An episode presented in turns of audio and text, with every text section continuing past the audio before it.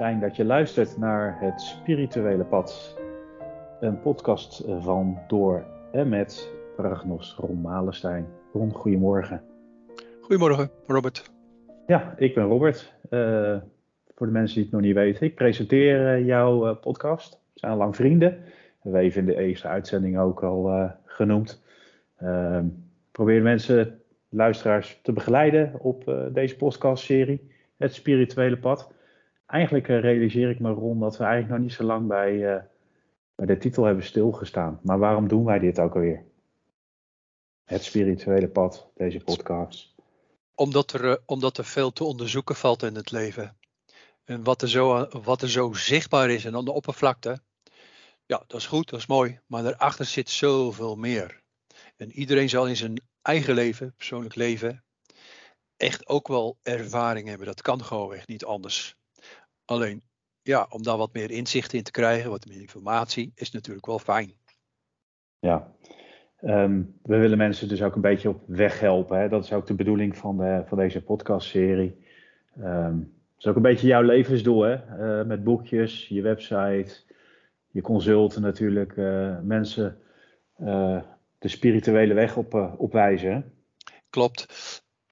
Dat is iets, ja, zoals ik dat beleef, gewoon voel van binnenuit. Er is niet echt een reden, het is gewoon mijn eigen gevoel, mijn eigen inzicht, mijn eigen inspiratie. En weet je, of het nou muziek zou zijn, muziek maken, muziek componeren, maar in dit geval dan ja, meer spirituele zaken, New Age zaken. Ja, dat is iets wat bij mij, in mij heel erg sterk leeft. Altijd al, van nature. Ik heb altijd ideeën, altijd inspiratie. En daarom is het best leuk om samen zo die podcast te doen. Ben ik met je eens. Nou, we hebben een behoorlijke variatie aan onderwerpen in de tiendelige serie. Vandaag best wel weer een pittige, hè? Het gaat over karma. Ja, dat vind ik zelf ook wel. Ja. Wel heel erg mooi. Ja, thema. En ook een thema waar best wel wat vragen over kunnen zijn, vermoed ik zo. Nou, zoals met heel veel onderwerpen in de podcast heb je er ook een boekje over geschreven. Het boekje heet is Karma of Vrije Wil. Hè? Boekje uit 2015 volgens mij. Hè? Klopt, ja. Nou. Ik heb iets de titel gewijzigd, jouw Karma of Vrije Wil, maar het is hetzelfde boekje. Ja, oké. Laten we beginnen. Er bestaat zoiets als karma. En daar ga je straks wat meer over vertellen. Maar eigenlijk kun je wat dingen pas over karma begrijpen als we eigenlijk beginnen bij het begin. En dat is dat ieder mens een levensprogramma heeft, zeg jij in dat boekje. Wat is dat, een levensprogramma? Het is een pad te bewandelen. Ieder mens heeft zo zijn eigen pad te bewandelen. Maar verschillende paden van mensen, de mensen waar je mee te maken hebt, privé of werk. Ja, daar staan soms dan ook dingen gewoon op dat pad voor elkaar. Weet je, dat is een soort groepsproces, bedoel ik. Mm-hmm. Je hebt karma, je hebt ook groepskarma. Ja. Maar karma, ja, je zou het gewoon kunnen vergelijken, hè, voor degenen die daar ja, toch wat beter een beeld van willen vormen. Je zou kunnen vergelijken met van, je kiest voor een vak met de studie. Je kiest een richting naar de middelbare school voor een vak, een richting. En dan zou je eigenlijk, het is een rare vergelijking hoor, maar het zou best wel sprekend zijn. Je kiest voor een vak, een richting en de boeken en de informatie en zelfs in grote lijnen van wanneer iets behandeld gaat worden, dat is al van tevoren bekend. Mm-hmm. Nou, nu gaat het natuurlijk niet om boeken en al dat soort dingen, maar ik wil er gewoon mee zeggen, proberen te verduidelijken, voor onze geboorte is er al een programma. Voor onze geboorte zou je kunnen zeggen, tussen aanhalingstekens, dat er al een boek geschreven is voor ons. En dat heeft te maken met je levensprogramma, je karma en de dingen die je tegenkomt. Mm-hmm. Dus in feite zeg je, staan heel veel dingen al vast voordat je op aarde komt. Dat is wel mijn persoonlijke ervaring van, door paranormaal begaafd te zijn of helderziend te zijn. Weet je. Dat is wel mijn persoonlijke ervaring, want je gaat jezelf afvragen van, ja, waarom moet er niets gebeuren, weet je, leuk of minder leuk, hoe zit dat dan en kan je iets vermijden? Maar mijn ervaring, als je dan praat over levensprogramma, een pad, je lot noemen ze ook wel vaak. Ja, mijn ervaring is dat er wel degelijk een programma voor iedereen is. Mm-hmm. Oké. Dit staat vast, zeggen, aan het begin van het leven. In haar boekje kan ik ook lezen over je levensfilm. Wat bedoel je daarmee? Je levensfilm? Eigenlijk gewoon wat je allemaal mee hebt gemaakt in je leven. Wat je gevoeld hebt, wat je beleefd hebt, wat je gezien hebt. Aan het einde van je leven op aarde. Ik noem dat stoffelijk bestaan. Op het moment dat je komt te overlijden, dan komt er vanzelf iets bij je op. En dat zou je dus een levensfilm kunnen zien. Dus een film draait zich in je gedachten, in je hoofd gewoon ineens af. Over jouw leven. Ja. Dus dat zijn de belangrijkste momenten, of hele belangrijke momenten, die je op dat moment voorgeschoteld krijgt. Ja, wat je hebt al meegemaakt in je leven. Maar ik moet er dan wel aan toevoegen, niet alleen maar wat jij ervan vond. Ik bedoel, zo'n levensfilm is niet persoonlijk gekleurd. Het wordt gewoon, zeg maar, neutraal, objectief. Ik wil het liefst zeggen, getoond hoe het is, hoe het was. Niet wat jij ervan vond. En dat kan natuurlijk best wel eens confronterend zijn. Oké. Dat je naar je eigen gedrag kijkt, ziet. En ook natuurlijk de andere personen die hoe zij op jou hebben gereageerd. En dat kan heel mooi zijn, maar het kan soms ook confronterend zijn. Maar er is een soort, zie het maar als een film. Stel voor je bent gisteren naar een bioscoop geweest, je hebt een film gezien. Zo krijg jij op dezelfde manier een film te zien over je hele leven. En dat wordt bedoeld met een levensfilm. Oké. Ik heb het bewust even over de periode tussen geboorte en dood. En ja, we gaan het natuurlijk in deze podcast ook wel met name hebben over de tussenliggende periode daartussen. Waar allerlei dingen gebeuren en die natuurlijk ook heel erg gerelateerd zijn aan het onderwerp waar we het over hebben. Over die karma of die vrije wil, of die er nou is of niet. Maar ik wil daar nog even één ding aan toevoegen. Zodat we een beetje het omveld duidelijk hebben waarin we deze podcast hebben. En dat zijn de wetten van het heelal. Kun je daar iets over vertellen? Ja. De universele wetten van het heelal. Je hebt diverse wetten. Meer bekende wetten en wat minder bekende wetten. Maar een van de bekendste wetten in de spirituele wereld is de wet van wedergeboorte, of anders verwoord de wet van reïncarnatie. Dat verwijst dat ieder mens veel meer levens heeft dan 1 of 3 op 10, zoals sommigen wel eens zeggen, dat we veel levens hebben.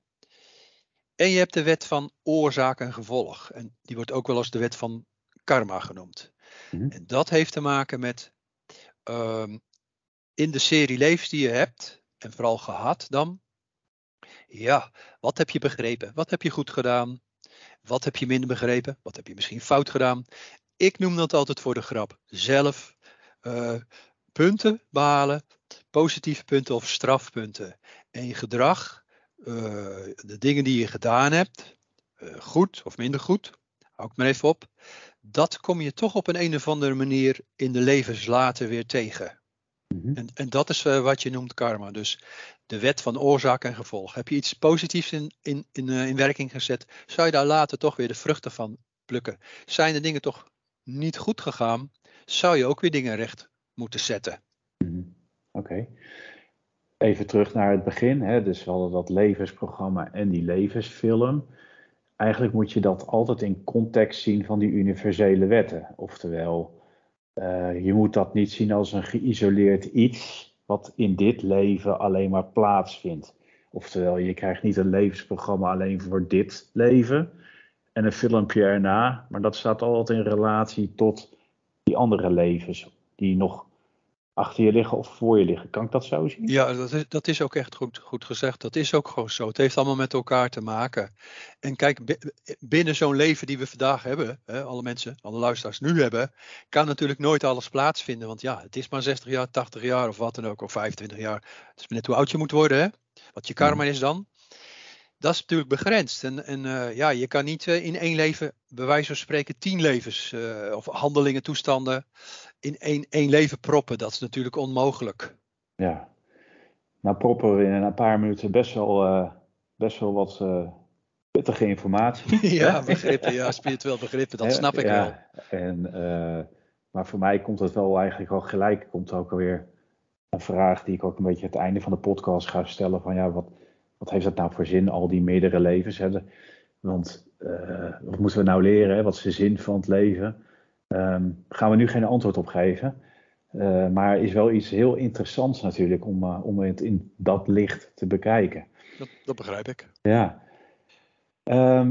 Kun jij wat vertellen over de wet van de karma? Bijvoorbeeld over iemand ontmoeten. Over... die energieën die daarbij horen, magnetisme, dat soort zaken. Oké, ik zou dat zo proberen iets over te vertellen, ja, uit te leggen. Ik vind het wel fijn om even nog een toevoeging te plaatsen. We hebben het over die wetten waar je al zei, niet makkelijke onderwerpen. Maar kijk, voor veel mensen, voor veel luisteraars... kan je dat geloven, kan je dat niet geloven. Maar wat ik nog even vooraf wil zeggen... Misschien moet je zo je vraag herhalen hoor, dat moeten we zo maar even zien. Kijk, als ik zou zeggen tegen mensen van... er zijn wetten in het heelal, hè, kosmische wetten... of hoe je ze ook wil noemen, kan ook zeggen goddelijke wetten... het maakt niet uit, er zijn wetten. Als ik zou zeggen tegen mensen van... ja, wat gebeurt er nou hè, als onze zon... 1 miljoen kilometer verderop zou staan morgen? Of als onze zon... ja, noem het maar 1 miljoen, ik weet niet exact hoeveel kilometer die van ons weg staat in kilometers... maar laten we zeggen... 500.000 kilometer dichter bij de aarde zou staan. Iedereen weet van als de zon veel verder zou staan... ja, dan zou het hier wel verschrikkelijk afkoelen. Zou het heel, heel koud worden en waarschijnlijk zal er niet eens meer leven mogelijk zijn. Ik bedoel te zeggen... dat heeft natuurlijk allemaal te maken met regels, wetten van het heelal. En dat vindt iedereen normaal. Maar als ik nu als tweede voorbeeldje... even nog wil aan toevoegen, wet in het halal. Als ik zou zeggen van ja, nu op dit moment van deze podcast is het najaar. Hè? Najaar. En over een maand wordt het ineens opnieuw zomer. Dan denken mensen van ja, dat is toch niet, dat kan toch niet. We krijgen toch na het najaar krijg je toch automatisch de winter. Vindt iedereen normaal. Maar eigenlijk is het niet normaal, want dat zijn wetten. Dat zijn wetten van het heelal. Het zal niet gewoon ineens over een maand weer een zomer worden opnieuw. Snap je wat ik bedoel? Er zijn zoveel meer dingen te zien en te beleven in het leven. Denk maar aan de jaargetijden. Denk maar aan de reacties van de natuur. Hè. De bladeren van de boom vallen eraf. Want voorjaar komen weer die nieuwe knoppen weer. Nieuwe blaadjes. Er zijn zoveel meer wetten. Maar ja, je moet natuurlijk wel er een beetje met gevoel en spiritualiteit naar willen kijken. Dus niet alleen maar natuurkundig bedoel je? Ja, gewoon breder. Er is zoveel meer om te zien. Maar je moet wel observeren en je moet gewoon luisteren. Maar nou een beetje naar jouw vraag. Ik denk dat jij vraagt van... ja, geef eens een voorbeeld van... ja, wat is dan de bedoeling? Wat is dan karmisch bepaald? Precies, ja. Voor iemand, hè? Ja. Nou, wat me te binnen schiet... is misschien wel een leuk voorbeeld... vanwege onze vorige podcast... hè, Liefde en Spiritualiteit... Wat ik gewoon gezien heb, niet omdat ik dat wil of wens, maar wat mij opgevallen is als paranormale gast, gevoelige gast, of opgeleide gast door gene zijde, kan ik natuurlijk ook zeggen, maar dat doet er niet toe, dan gaat het mij ook helemaal niet zo om. Ik bedoel, voor mij is het dagelijks iets, dus voor mij is het eigenlijk allemaal bijna normaal dagelijks, weet je. Maar dat is mijn punt niet. Kijk, als je praat over liefde, over een relatie of over een huwelijk... Je kan gewoon gek zijn op iemand, verliefd zijn, het goed hebben. En stel voor dat dat maar voorbestemd is voor 3,5 jaar. Ja, dat willen mensen natuurlijk niet weten. Dat is ook moeilijk te geloven. Ik wil ermee zeggen van je start een relatie, vriendschap. Maar het is maar voor 3,5 jaar. Ja, dan kan je zeggen van, goh, hebben de mensen... grote fouten gemaakt. Neem even een slok water. Ja. Sorry. Hebben mensen fouten gemaakt? Hè? Of aan de andere kant van, ja, er zullen wel misschien wat dingen moeilijker belopen zijn. Wel wat spanning of zo. Nou, dat hoort natuurlijk bij elke relatie of huwelijk. Maar is het dus dan de bedoeling? Is het voorbestemd dat de twee personen, de twee zielen, de twee personen, maar voor 3,5 jaar of 12,5 jaar of 27 jaar of een heel leven bij elkaar gewoon zijn? Er is me opgevallen dat alles te maken heeft met karma, hè, de wet van oorzaak en gevolg, maar dat overal een tijd voor staat. Laat ik het maar zo zeggen. Voor alles. Niet alleen relationeel, relatiezaken, maar werkelijk voor alles. En nogmaals, dat is niet omdat ik dat vind, maar dat heb ik gewoon gezien. Ja. We hebben het nu even specifiek weer eventjes over de liefde ook. Leuk altijd, want dat spreekt mensen ook wel vaak tot de verbeelding. Is het zo dat als jij je karma met iemand moet uitwerken in dit leven, dat je die persoon dan bijvoorbeeld ook al vaker hebt ontmoet? Of? Ja, het zijn altijd voortzettingen van voorgaande contacten uit vorige levens. Het zijn altijd voortzettingen. Het gaat altijd weer verder. En daarom is het misschien ook wel leuk om aan toe te voegen. Zoals je uit een gezin komt, hè, familie hebt of een groep vrienden. Zo heb je je individuele pad te bewandelen, om te groeien en te leren, hè, evolutie.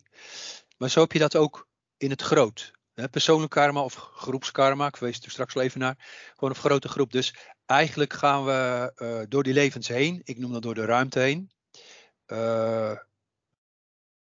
Met misschien wel een paar duizend mensen. Hoeveel weet ik ook niet, maar wel een vrij grote groep. Dus het is niet eens gezegd dat je alle mensen van je vorige leven ook in dit leven tegen zou komen. Dat zal wel gewoon zo niet zijn om diverse redenen, maar daar gaat het nu even niet om. Maar ik bedoel te zeggen van, ja, je kent duizenden mensen en veel van die mensen kom je in diverse levens weer terug. Okay. Kom je weer tegen, bedoel ik. Interessant. Het is dus een grote kans dat wij elkaar al een keertje hebben ontmoet. Ja, zonder meer. Dat is gewoon zo. En kijk, weet je, voor de luisteraars,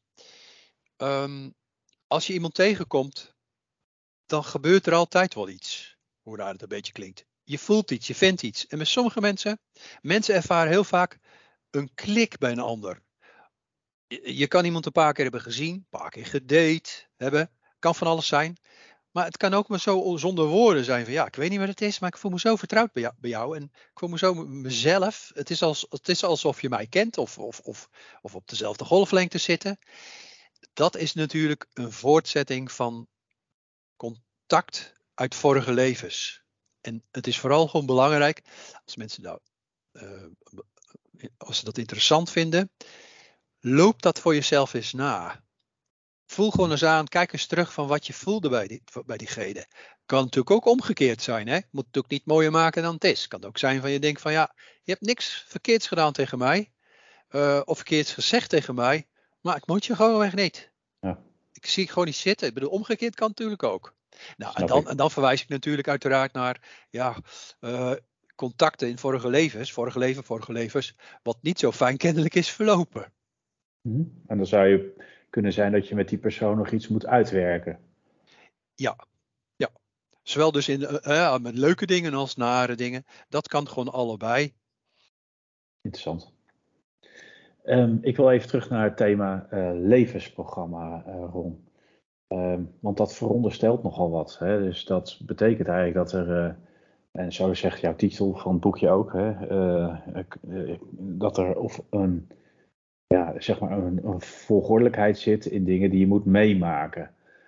En dat je daar misschien maar heel weinig invloed op hebt. Maar hoe weet je dat je zo'n levensprogramma hebt en wat erop staat? Lijkt me nogal lastig.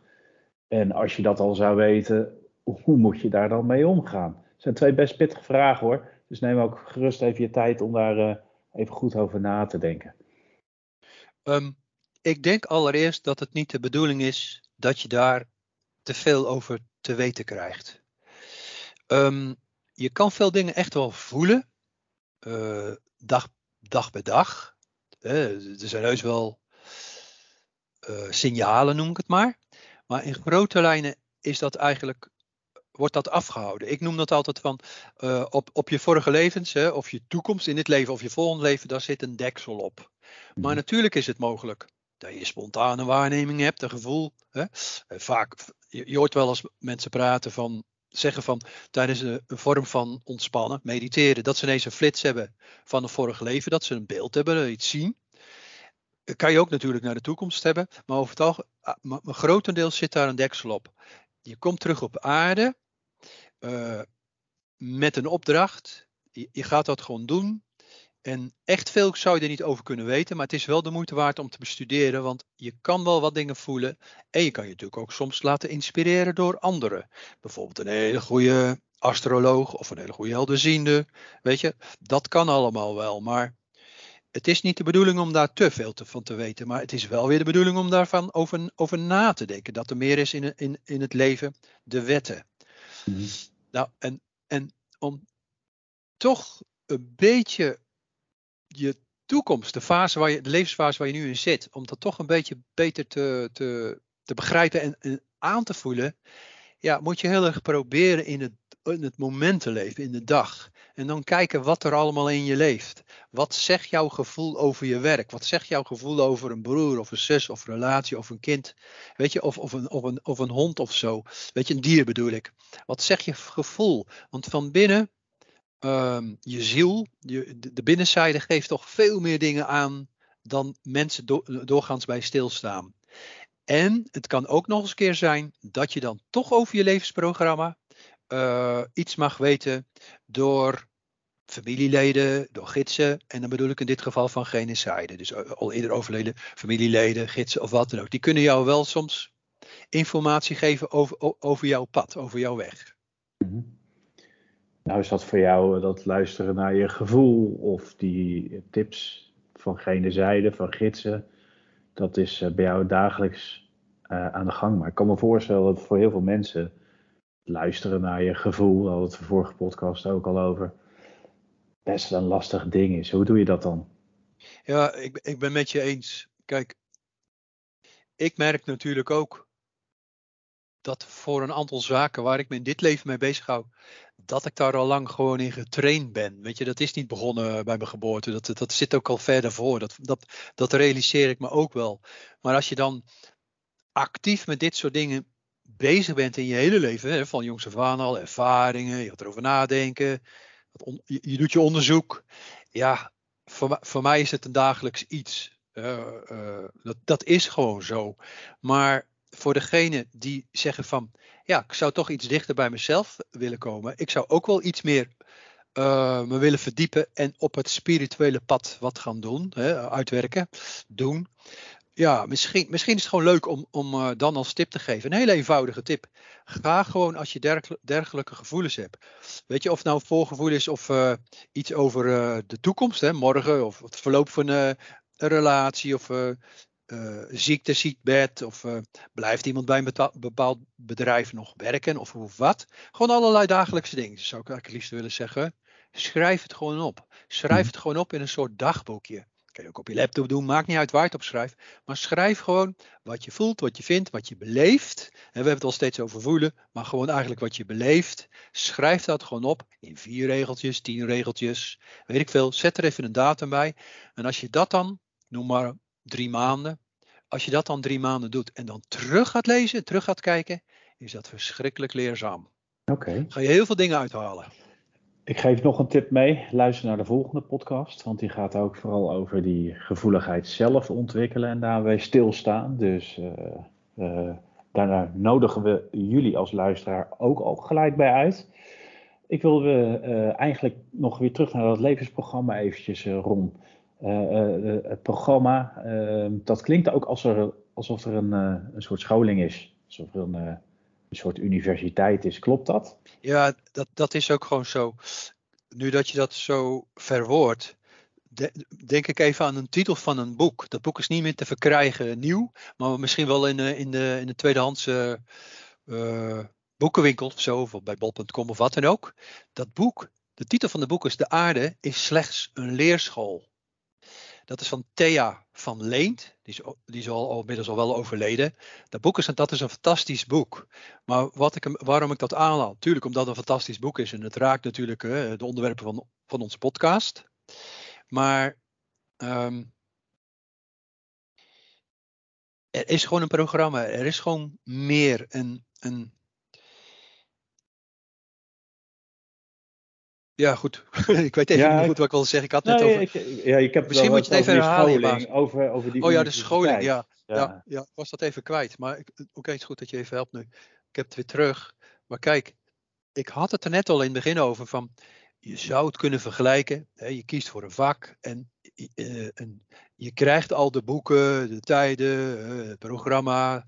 Krijg je al. Dus dan weet je welke kant het op gaat. Ja, dat is al gewoon voor je geboorte gewoon bekend.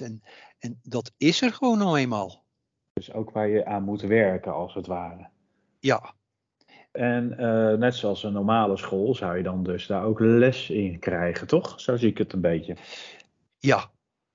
Ik denk met ons op aarde, als je gewoon dan je leven hebt, je pad bewandelt, je spirituele pad of verschillende paden... Het is niet zo van dat je dat helemaal alleen doet. En nog los van dat je uit het familie komt, jouw familie of je partner hebt of kinderen zelfs. Het is niet dat je het alleen doet. Ik bedoel, er worden mensen op je pad gezet zoals iedereen weet. Hè. Je gaat mensen leren kennen. Maar vanuit de andere wereld, genocide, worden wij ook wel begeleid. Mm-hmm. En ik noem dat maar gidsen, want zo noemen ze dat. Ik kan ook wel zeggen astrale gidsen. Maar ik heb het gewoon over mensen zoals wij zelf. Maar dan die dan aan de andere kant zijn en vaak... Dingen hebben meegemaakt, al eerder in andere levens. Dingen hebben meegemaakt waar wij nu mee bezig ons houden. We worden wel begeleid. Okay. En daarom kan je veel dingen vanuit jezelf je binnenste voelen. Weet je, ik noem dat dan vanuit je ziel. Maar je krijgt ook echt wel degelijke aanwijzingen. En weet je, ik verzin gewoon wel even iets grappigs, iets makkelijks. Als jij rond een broer of een zus van je, ineens die zus of broer droomt en je ziet ineens gouden ringen. Ja, een gouden ring of gouden ringen, dan weet bijna iedereen van wat de betekenis is. Ja. Dat is dus niet zo moeilijk. Maar je gaat scheiden. Ja. Ja. Nou ja, oké, ik kan nog twee kanten op gaan. Dat is natuurlijk ook wel zo. Maar weet je... Aanwijzingen zijn er. Dat is wat ik probeer te verwoorden. Even een heel klein zijstapje, even kort. Als het zo belangrijk is, dat levensprogramma in universele zin. Waarom hebben we dat vak spiritualiteit dan niet op een normale school in Nederland of in de wereld? Ja, ik ben helemaal eens met wat je zegt. Ja... Kennelijk was dat toch nog te vroeg. Mm-hmm. Maar toch heb ik het idee, dat kan ik uiteraard niet bewijzen, maar ik heb toch het idee dat wel geweest is. Weet je, of in Azië, of in de tijd van Egypte, een paar duizend jaar geleden. Ik denk wel dat dat in bepaalde fasen of bepaalde groepen in de wereld wel er was. Mm-hmm. Maar niet hier in het Westen. Als je dan denkt aan de middeleeuwen en nu het langzaam ontluiken van het ontwaken van psychologische zaken, spirituele zaken. De wetenschap die maar net hier ontstaan is, weet je. En dan kan je wel zeggen, ja, geweldig, wat dan ook. Ja, maar het is maar iets van 2-3 eeuwen deze wetenschap. Ik snap het. We gaan snel weer verder met het onderwerp over die karma of die vrije wil. Eén ding wat ik daar nog even in wil duiden is eigenlijk... Ieder mens heeft een aura, hè Ron? Daar hebben we het verder nog niet over gehad in de podcast. Kun je nog eventjes omschrijven, jij ziet aura's. Klopt. Wat dat te maken heeft met het onderwerp waar we het vandaag over hebben. Ik begin gewoon even met een persoonlijke observatie, waarneming, aura's zien. Mensen stralen een soort energie uit. Een veld van licht. Om ons heen zit een veld van licht. Vergelijk het maar een klein beetje. Voor degenen die daar heel weinig vanaf weten. Of weinig hebben gezien. Vergelijk het maar met een ontzettende mistige dag. En dan in de straat een lantaarnpaal. Dan zie je gewoon daarom dat de mist, het vocht. Dat wat verlicht wordt. Dan zie je om die lantaarnpaal. Om die lamp zie je gewoon een grote gloed. een grote mist. Hè? Nou, een aura is dus energie, licht om een persoon. Maar die aura geeft aan wie jij bent.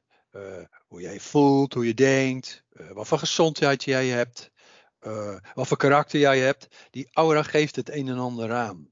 Mm-hmm. Maar waarom ik het nou aanhaal, en natuurlijk omdat je er ook nou vroeg net, wat ik gewoon gezien heb, dat als je de aura's bekijkt van 10 of 20 mensen, en of je nou in een winkelcentrum rondloopt, bij een supermarkt, weet je, of gewoon op straat of in het park, of in als je uit eten gaat, maakt niet uit. Maar je ziet gewoon dat iedereen een andere uitstraling heeft, andere aura heeft. Geen twee mensen zijn hetzelfde, maar je ziet ook andere mensen in hoeverre ze bewust zijn van het leven, in hoeverre ze zichzelf hebben ontwikkeld.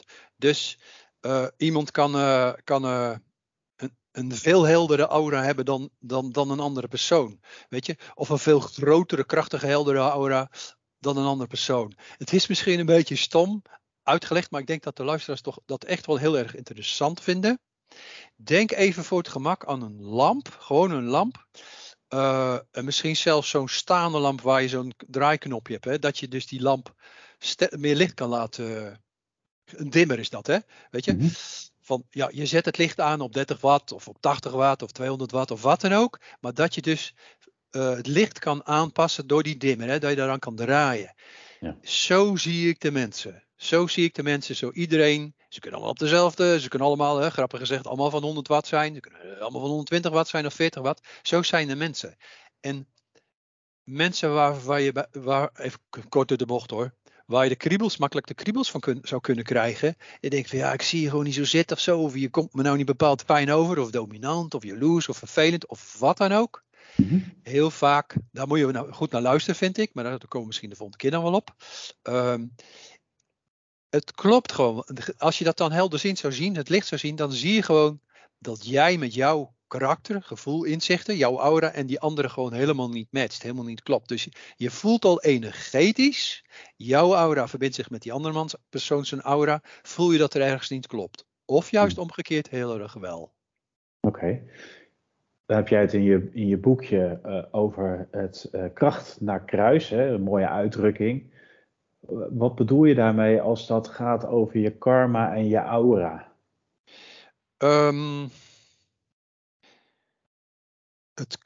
Je levenspad wordt geschreven, dat wordt uitgeschreven. Dat heeft te maken met, ik noem dat engelen. Ik noem het ook zelfs karma-engelen. Het wordt begeleid, het leven, de evolutie wordt begeleid door engelen, karma-engelen. Dat wordt gedoseerd. Dat is eigenlijk wat ik probeer te verwoorden. Het wordt gewoon gedoseerd. Hoeveel kan iemand aan? Wat is belangrijk? Welke personen gaat hij tegenkomen? Wat kan er gedaan worden? Wat is haalbaar? Wat is zinvol? Iedereen krijgt een pakketje mee. Wat te maken heeft met die wet van oorzaak en gevolg. Hè, de wet van karma. Maar je krijgt daar ook een bepaalde hoeveelheid kracht bij. Energie. Dus kracht naar kruis. Ja, dat jij een bepaalde gezondheid hebt, of een mindere gezondheid, geestelijk of lichamelijk, maar dat je toch dan je opdracht kan voltooien.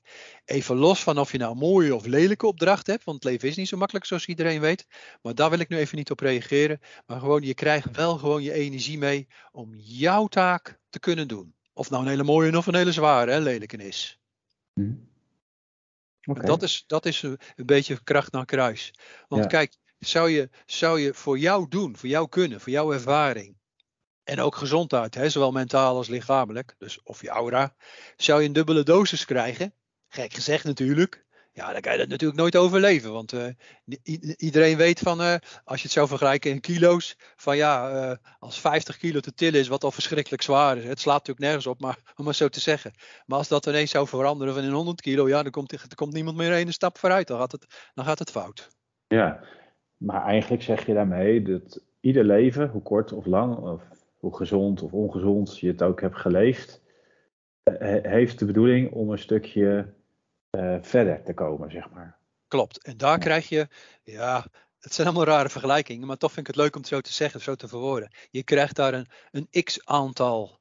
Nee, je krijgt daar een specifiek aantal batterijen voor om te doen. Mm-hmm. En dat kan je, dan kan je een beetje bekijken van kracht naar kruis. Maar ja, die uitdrukking is natuurlijk wel heel erg breed, maar als je praat echt over de krachten, je krijgt de krachten wel mee. Je krijgt wel krachten mee om 12 te worden, of 37, of 96, of 104, of wat dan ook. Mm-hmm. Kun je wat meer vertellen over die jij noemt dat geloof ik de evolutietrap in je boekje, die er is, hè, met die steeds groter wordende aura. Hoe werkt dat? Moet je even iets meer over zeggen? Ik weet niet precies wat je bedoelt. Dus in jouw boekje heb je het over dat mensen die door evolueren, zeg maar, een steeds groter aura krijgen. Ja. Hè? En dat daar ook een soort evolutietrap aan verbonden is. Oftewel... Ja, de evolutie, wat je als helderziende, hè, en vooral dan ook... Nou, iedereen kan dat ervaren, dat is mijn punt niet, maar mensen die dan, zeg maar, de paranormale mensen die dan ook als onderdeeltje, want je paranormaal, je kan ook heel heldervoelend zijn, weet je, of helderhorend, of helderruikend, weet ik veel wat. Degenen die dat licht zien, die gaan daar conclusies uit trekken. Je ziet gewoon, aan de hand van die aura waar we het net al over hadden, je ziet gewoon dat er heel veel, dat er verschillende fases zijn in de ontwikkeling van de mens en dier. Je ziet gewoon fases, stadia en evolutie. Er is gewoon, we zijn gewoon bezig met een pad te bewandelen, een spiritueel pad, maar eigenlijk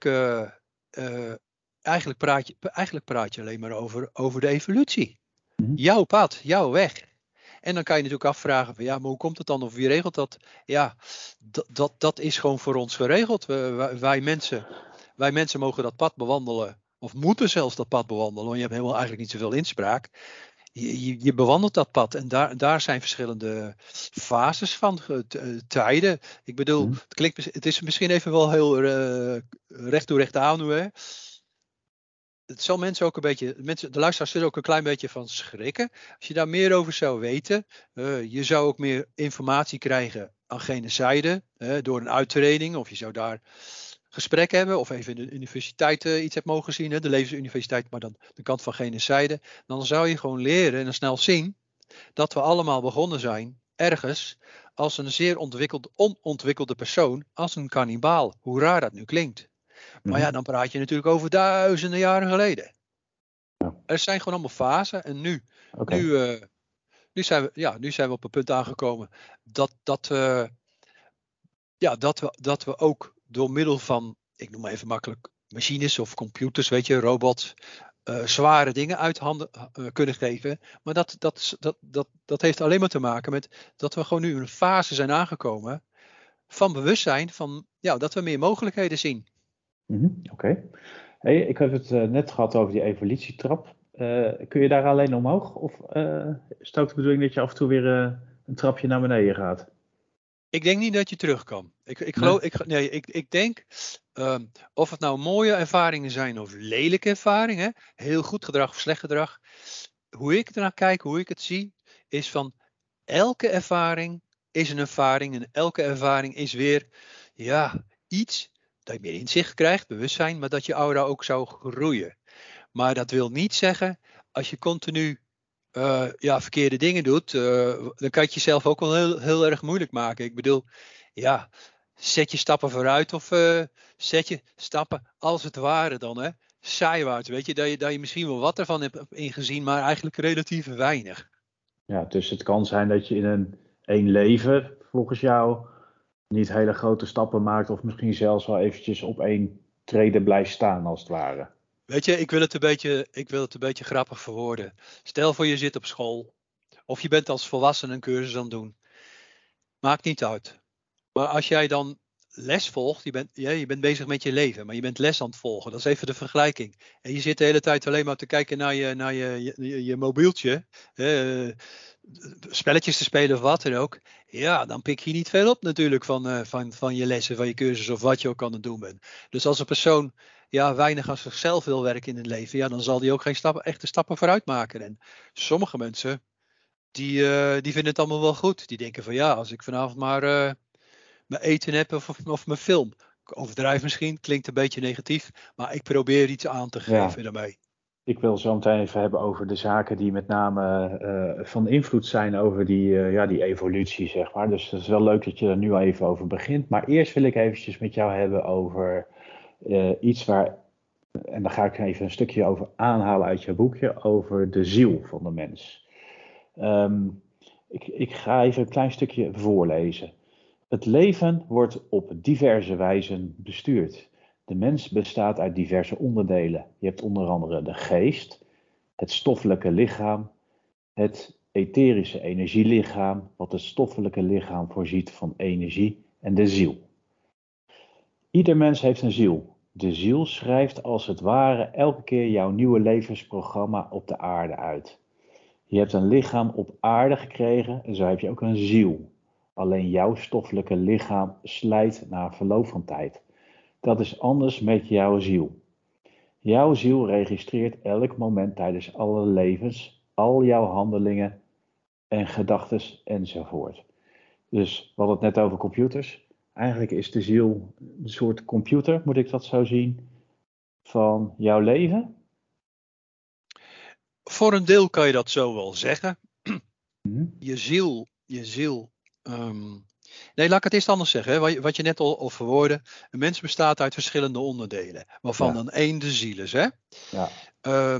Kijk, iedereen... De rest vind ik trouwens ook best lastig te beseffen. Ik snap dat. Dat is geest en ziel. En, is ook moeilijk. En etherisch energielichaam, et cetera. Ja. Maar ik dacht, ik pak wel dit even eruit. Want het is wel een belangrijk stukje.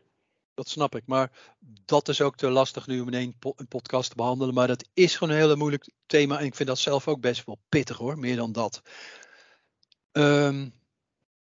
Kijk, voor mij is het gewoon belangrijk om uit te leggen van... Kijk, iedereen weet wat zijn gewone lichaam doet, de werking daarvan. Weet je, iedereen weet ervan. Er zijn verschillende onderdelen wat je net al voorlas, in de mens... En wat ook in het boekje staat.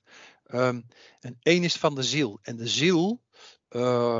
Dat hoort als onderdeel gewoon bij het mens zijn. En die ziel, die registreert. Die registreert elke seconde van de dag, van de nacht, van al je levens. Van het heden en in de toekomst. Je ziel, hoe moet je het zeggen?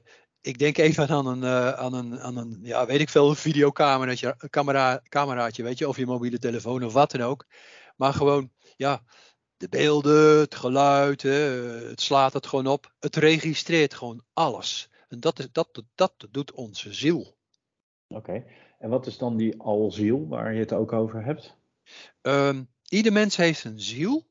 Uiteraard, dat hoort er gewoon bij. Die registreert, heeft te maken dan, wat we het al over hadden. De wet van oorzaak en gevolg, de wet van reïncarnatie, daar weer terugkomt.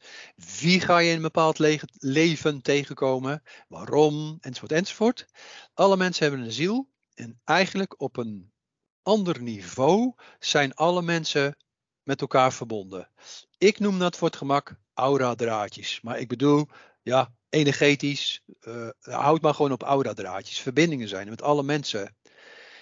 Als mensen naar elkaar toegetrokken moeten worden, dan gaan de zielen van de personen, laten we zeggen 2 mensen die elkaar moeten ontmoeten, je toekomstige man of vrouw, stel voor dat je jong bent, of kind zelfs die je gaat krijgen, wordt geactiveerd. En dat doen die karma-engelen waar ik al naar verwees.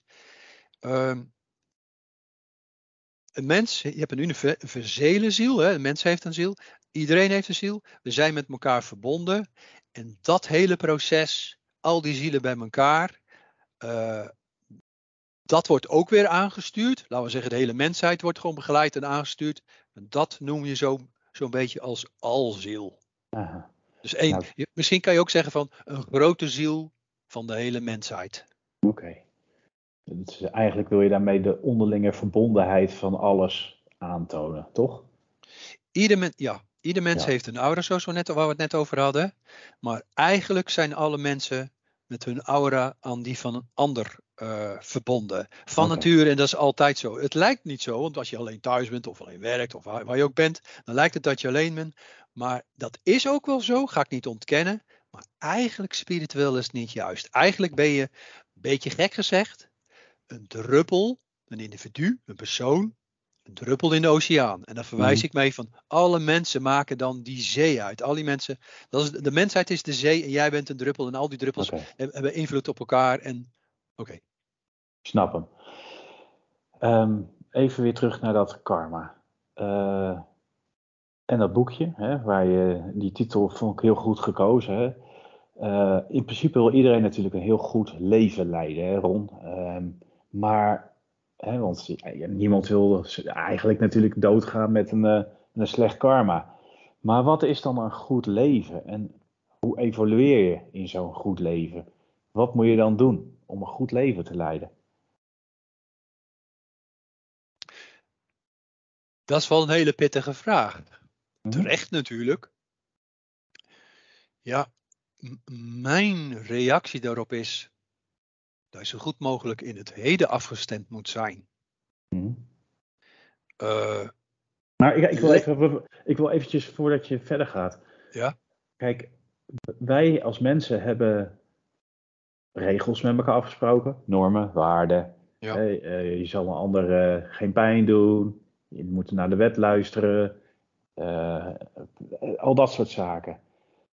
Is dat universeel ook zo? Of is dat gewoon iets wat mensen bedacht hebben? Laat ik het makkelijk maken. Is dat... Nee, de mensheid wordt gewoon begeleid. Alles wordt gewoon begeleid. Dus daarin is niet zo'n vrije wil. En dat komt ook... Nee, dat bedoel ik niet. Het verschil tussen goed en slecht. Hè? Ja. Iedereen kan dat natuurlijk op zijn eigen manier interpreteren. Hè? Van ja. Ik vind dit goed, ik vind dat slecht.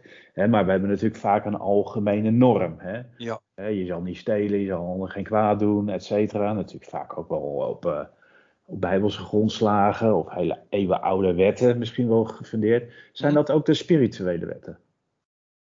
Oftewel, als je denkt dat je goed doet volgens de norm, doe je dat dan ook goed? Volgens het universele besef. Eigenlijk.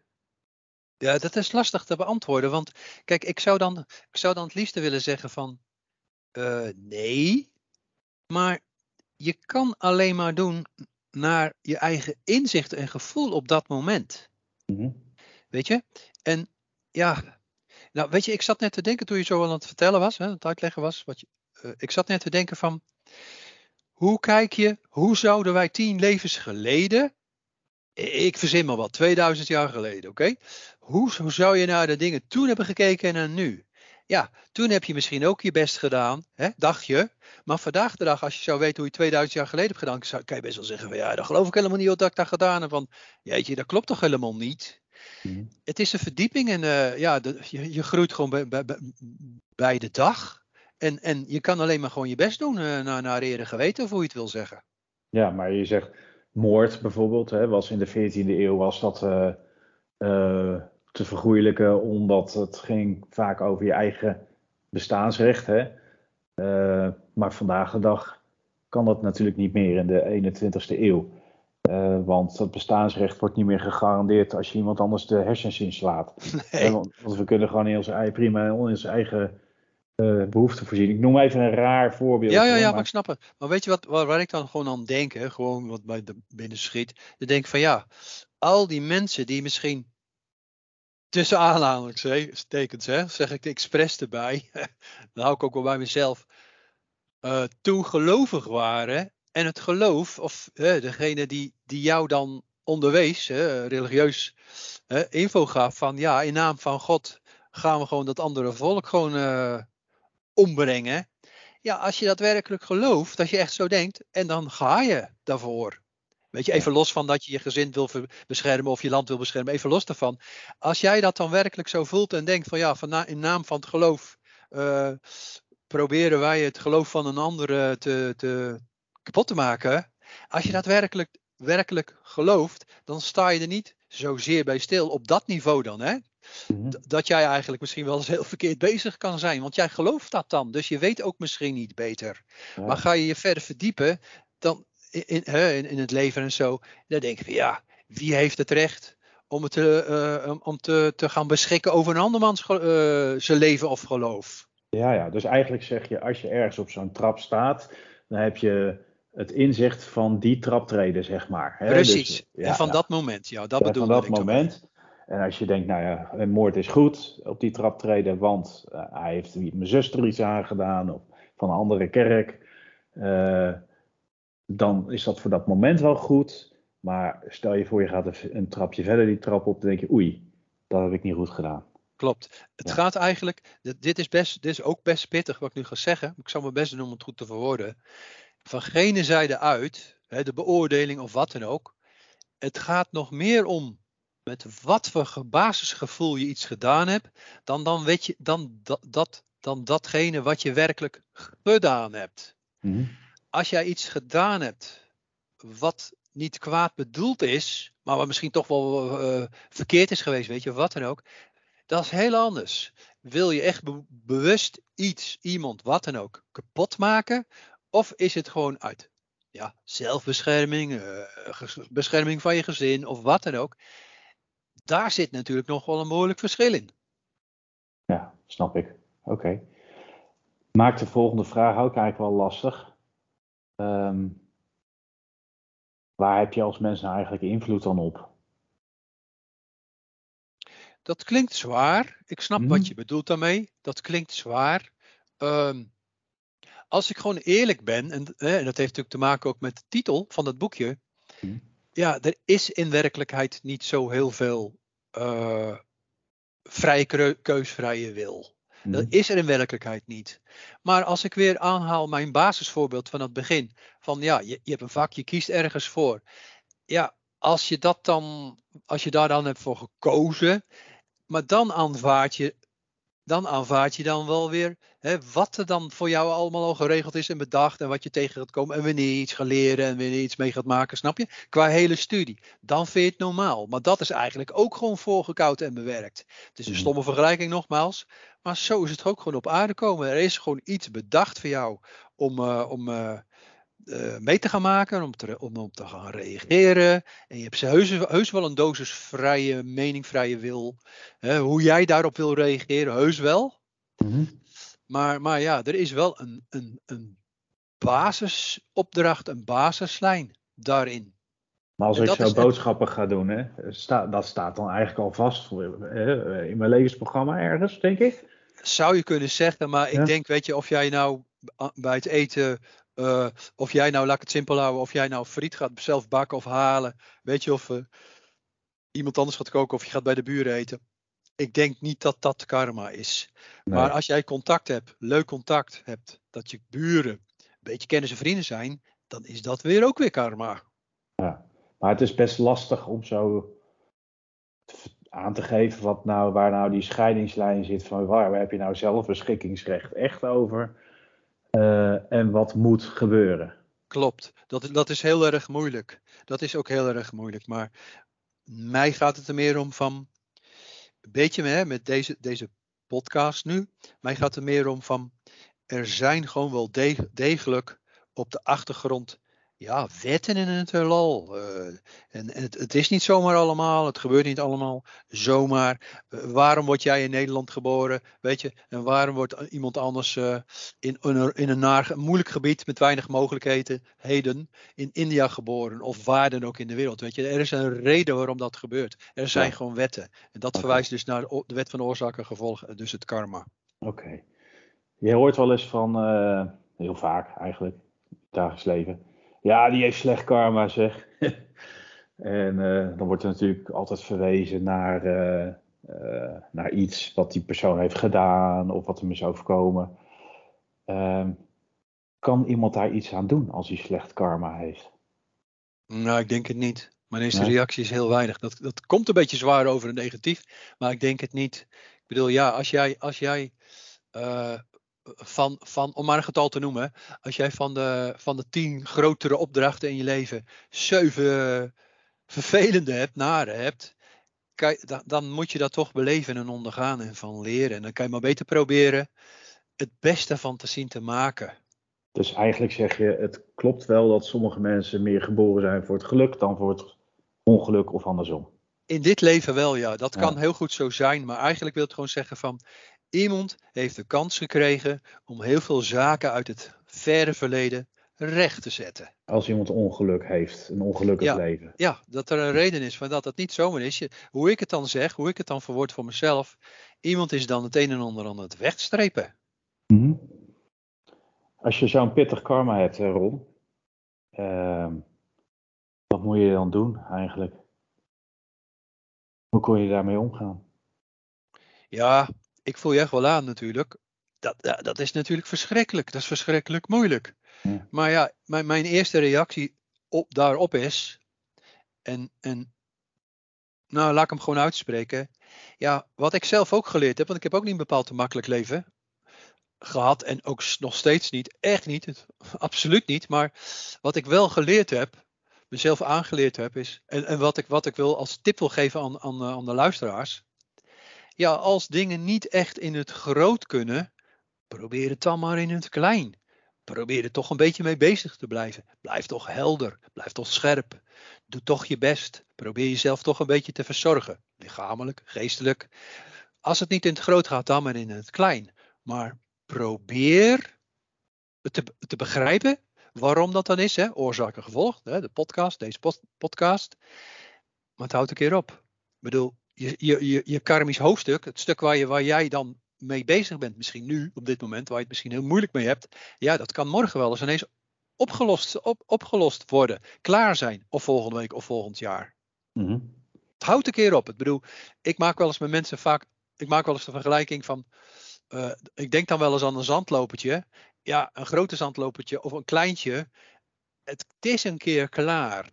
En voor sommige mensen duurt het verschrikkelijk lang. En zeker als jij, zoals je net al zei, van ja, als jij 3 of 4 zware hoofdstukken meemaakt achter elkaar, ja, dat ontmoedigt natuurlijk. Dat vreet aan je energie. Daar kun je ook bijvoorbeeld niet goed van slapen. Of je krijgt aan je maag of wat dan ook. Ja, dat is gewoon verschrikkelijk. En ik wil ook gewoon, om eerlijk te zijn, hè, want anders lijkt het net of ik zo'n mooi weer figuur ben. Weet je, mooi weerpraatjes. Het leven is gewoon verschrikkelijk ruw en hard af en toe. Dat is gewoon niet te geloven. Daar heb ik zelf ook heel veel moeite mee. Regelmatig. Ja. In de moderne taal gebruikt men vaak het woord loslaten. Hè. Je moet een periode loslaten bijvoorbeeld. Of iets of iemand loslaten. Ik heb daar altijd een beetje moeite mee. Ik vind dat altijd een beetje spiritueel gelul. Om het maar, ja, maar even zo te zeggen. Ja. Wat is dat, Ron? Loslaten. Ja, loslaten. Ja, het is... de basis daarvan, wat ermee bedoeld wordt, is wel juist, vind ik, maar loslaten. Ja, als ik nou zou zeggen van ja, streept het voor een deel door, het woord loslaten. Als ik dan zou zeggen van ja, ga weer verder, weet je, ga weer experimenteren. Ga jezelf weer, laat ik zeggen van niet loslaten, maar ga jezelf afleiden. Ga verder op afleiding. Ja, doe weer iets.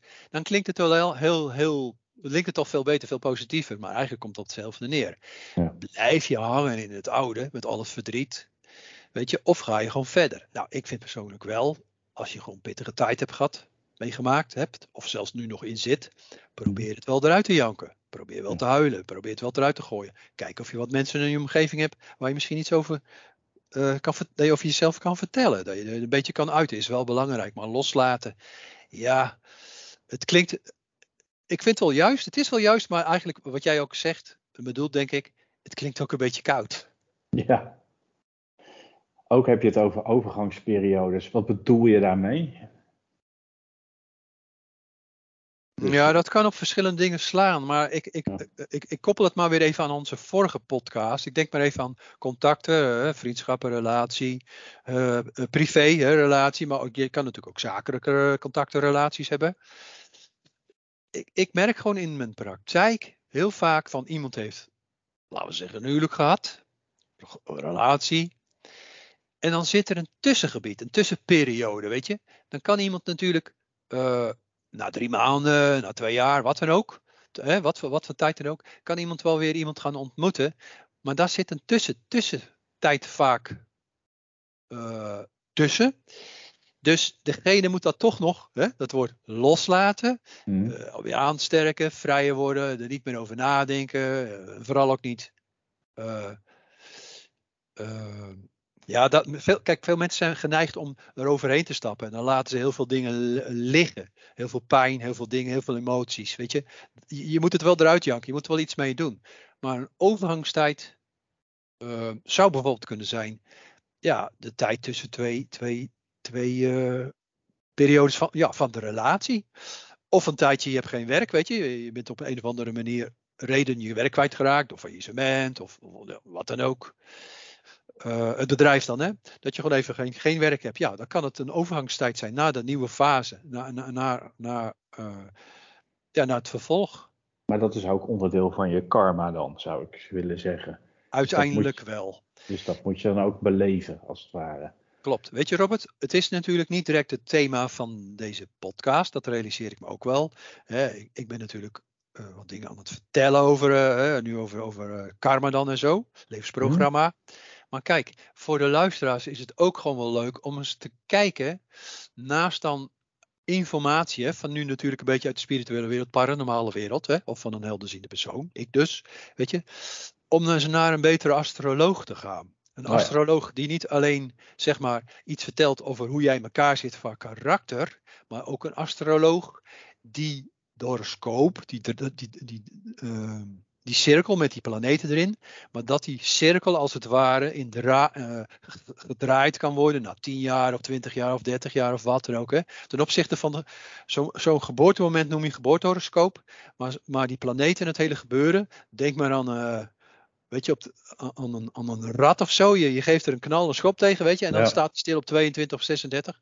Als je gewoon het geluk hebt om een wat betere astroloog te vinden. Een astroloog die dus ook bekwaam is in dingen te zeggen over de toekomst. Over jouw toekomst. Niet alleen meer geboorte, maar gewoon duidelijk daar meer over kan zeggen.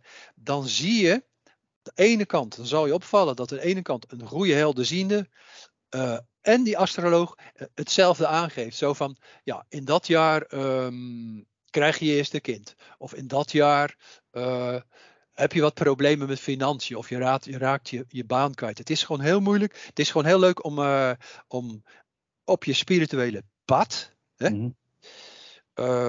Om daar eens wat meer onderzoek naar te doen. En dan zie je dat er veel meer is in de wereld. Niet alleen via helderziendheid of spirituele. Want sommigen kunnen denken, ja, dat is allemaal wel, allemaal vaag, paranormaal. Nee, zoek dan ook gewoon in een andere hoek op. En in dit geval dan bij een astroloog. Dus astrologie. Ja, en dus niet bij de Linda op de derde pagina in de astrologische rubriek. Maar gewoon even naar een professioneel iemand.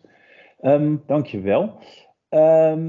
Nog 2 korte vraagjes, of 3, voordat we gaan afsluiten. Je hebt het ook in je boekje over het groepskarma, het karma van landen en het karma van de wereld. Wat bedoel je daarmee? Moet ik even over nadenken, Robert. Daar maak je me wel even lekker moeilijk mee. Maar dat geeft niks. Je hebt gewoon een opdracht in het klein, een individuele opdracht voor een mens, één persoon. Je hebt natuurlijk ook binnen het gezin of binnen je relatie, ik denk even ouderlijk huis, dan heb je groepskarma, groepsopdrachten, dus individuele opdrachten, dingen die gaan gebeuren, moeten gaan gebeuren, in het gezin, op het werk. Maar zo kan het ook gewoon zijn, voor een land of 2 landen. Ook landen hebben karma. Landen zou je ook gewoon kunnen zien als gezinnen, noem ik het maar even. Ja, hebben ze goed karma, hebben ze slecht karma? Zullen ze vrienden worden? Zullen ze elkaar helpen? Zullen er leuke dingen ontstaan? Of is er echt heel slecht karma dat de ene de andere misschien iets totaal niet gunt, misgunt? Weet je, en dat ze dan reden hebben om, noem het dan maar even, oorlog te gaan voeren. Oké. En zo is het ook voor de wereld eigenlijk geregeld. Er zit ook een programma achter. Precies, ik bedoel te zeggen, in het klein is dat zo, werken al die wetten, maar ook in het groot. Oké. We komen bijna aan het einde. We weten natuurlijk niet of een leven eindig is, of het eiland eindig is, of het universum eindig is. Uit de spirituele kant zeggen we eigenlijk vaak van, nou, dat is oneindig. Maar ja, wat is oneindig? Maar er komt altijd wel ergens een beloning. Hè? Net zoals je hier, als je een marathonwedstrijd hebt gelopen, een medaille krijgt als je hebt gewonnen. Wat is de beloning van het universum, Ron? Als je het Bijbels zou uitleggen, hè, waar ik verder niks mee bedoel, maar gewoon als voorbeeld. Kijk, dan hebben ze het over hemel en hel. Ja, dat hele helverhaal, dat klopt gewoon van geen kant. Ook al zijn er wel mindere gebieden aan gene zijde. Maar als je dan praat even voor het gemak over een hemel. Waar vrede is onder de mensen. Allereerst vrede in het hart van een individu. Ieder persoon. Vrede, blijheid, vreugde, goede energie, goede gezondheid. En dan van alle mensen. Ja, dan als alles gewoon positief gericht is. Als overal licht is, bewustzijn, liefde. Met de dieren, met de planten en alles nog wat. Dan krijg je als het ware een soort een hemelse situatie. Mm-hmm. En dat is even heel erg hele korte reactie, hè? Erg kort verwoord, want dat is waar we naartoe gaan. En dan kunnen luisteraars zeggen, ja, dat zal er wel. Zo zie je niet als je eens aan zijn tv aanzet, want dan is zoveel puinhoop. Ik ben echt tientallen keren, eigenlijk nog veel vaker, uitgetreden in mijn leven. Ik ben in andere gebieden geweest. En ik ben ook echt geweest in wat je zou kunnen beschrijven als hele zonnige gebieden. Waar altijd als het ware zoveel licht is, hè, als een mooie zomerse dag. We groeien allemaal naar een mooi leven. Een mooi bewust leven. Vol met liefde en begrip. En niet met rottigheid. In wat voor vorm dan ook. Iedereen? Iedereen. Okay. Mensen die zich misdragen. Rotzakken, die heet natuurlijk ook, je hoeft de tv maar aan te zetten, wat ik net al zei.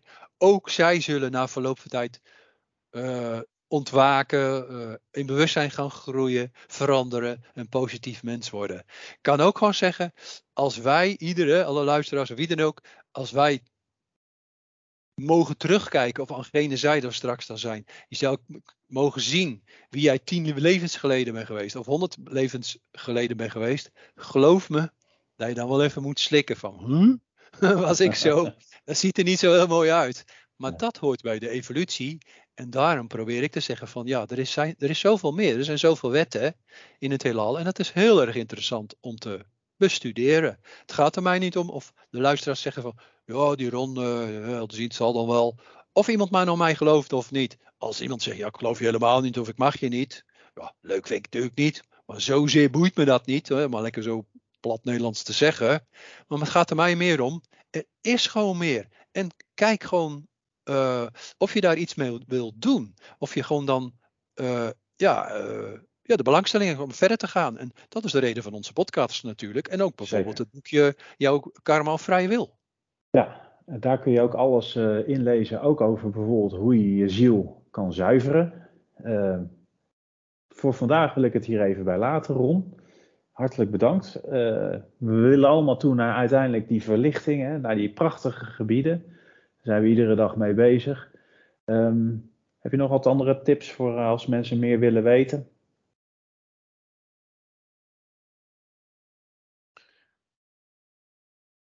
Nee, ja, het klinkt gewoon gek, maar neem gewoon de tijd. Wil vooral niet te snel gaan. Kijk gewoon waar je nu aan toe bent. En vooral ook waar je nu gewoon tijd voor hebt. Weet je. Tik gewoon op het internet het woord spirituele zin of karma. Kijk eens gewoon waar je terecht kan. Waar je meer informatie kan vinden. Als gewoon tip zou je kunnen kijken bij de persoon van 100 jaar geleden, Jozef Rulof, jozefrulof.nl. Een Nederlandse helden van een eeuw geleden. Heeft heel veel boeken geschreven. Kom je ook van alles en nog wat tegen. Maar hou je meer van... Of van nog wat ouder, hè? Maar dat is dan weliswaar in het Engels. Ook al zijn er wel een aantal dingen vertaald. Zou je gewoon boeken kunnen lezen van Edgar Cayce. Edgar Cayce, zo je schrijft. Vind je zo. Die hebben ook allemaal allerlei boeken geschreven. En meer dan de moeite waard. Niet allemaal even eenvoudig te begrijpen. Hè? Zeker weten. Dat wil ik eventjes bij zeggen. Ja. Zeker Jozef Rulof heeft ook behoorlijk pittige teksten geschreven, veel informatie gegeven, maar je moet ook als je die boeken leest wel even goed bedenken dat een heel andere tijd was, want hij was ook wel een beetje omstreden over sommige uitspraken. Ik denk dat ik dat wel er even bij moet vermelden, hè Ron? Ja, daar heb je hem gelijk in. Je moet daar ook voorzichtig mee zijn, maar weet je, kijk, omdat er niet zo heel veel info is op dit vlak, echt een goede info bedoel ik dan, ja, ik snap best wel dat mensen in de bibliotheek of in een betere boekhandel, hè? Bij parapsychologie of esoterie of occultisme of wat dan ook, hè? Een boek zoeken. Maar als ik nou zou zeggen, Ik blijf bij het voorbeeld. Als jij dan als belangstellende, ook in mijn boek hoor, want dat geldt voor mijn boek ook wel een beetje. Ook heb ik het allemaal wel relatief eenvoudig gehouden, zover ik kon. Als ik zou zeggen van ja, je wil die studie doen, hè, waar ik een paar keer naar verwees. En je hebt een boek uit je derde jaar. Dan zegt iedereen van ja, nogal logisch dat je dat niet helemaal begrijpt wat er staat. Want je ontbreekt gewoon een hele basis. Je bent er niet naartoe gegroeid. Je hebt 10 stappen overgeslagen. En dat is gewoon wat heel veel vaak fout gaat. Hè. Je verwees naar Jozef Rulof, de rellen van 20 jaar geleden in België. Dat waren allemaal mensen die ineens een boek pakten uit, laten we dan maar zeggen, het 17e jaar hè, qua studie. En dan beginnen ze de kritiek te spuien van ja, dit klopt toch niet en dat kan toch niet. Nee, ze snapten er gewoon op z'n Hollands gezegd geen reet van. Maar ze hadden gewoon alles overgeslagen. Mooi. Nou, wil je er nog wel aan een reet van blijven snappen, blijf dan vooral naar deze podcast luisteren. Ik zei het al, volgende keer wat over jouw paranormale, jouw eigen paranormale gevoeligheid en je die kan ontwikkelen. Ron, dankjewel voor deze podcast. Zeer veel informatie gegeven. Mensen kunnen sommige informatie ook weer terugvinden op jouw website, in blogs, in artikeltjes of gewoon in jouw boeken. Ronmalestein.nl is jouw websiteadres. Ik noem nog een keer jouw e-mailadres. Ronmalestein@gmail.com. Ron, dankjewel voor deze podcast en tot de volgende.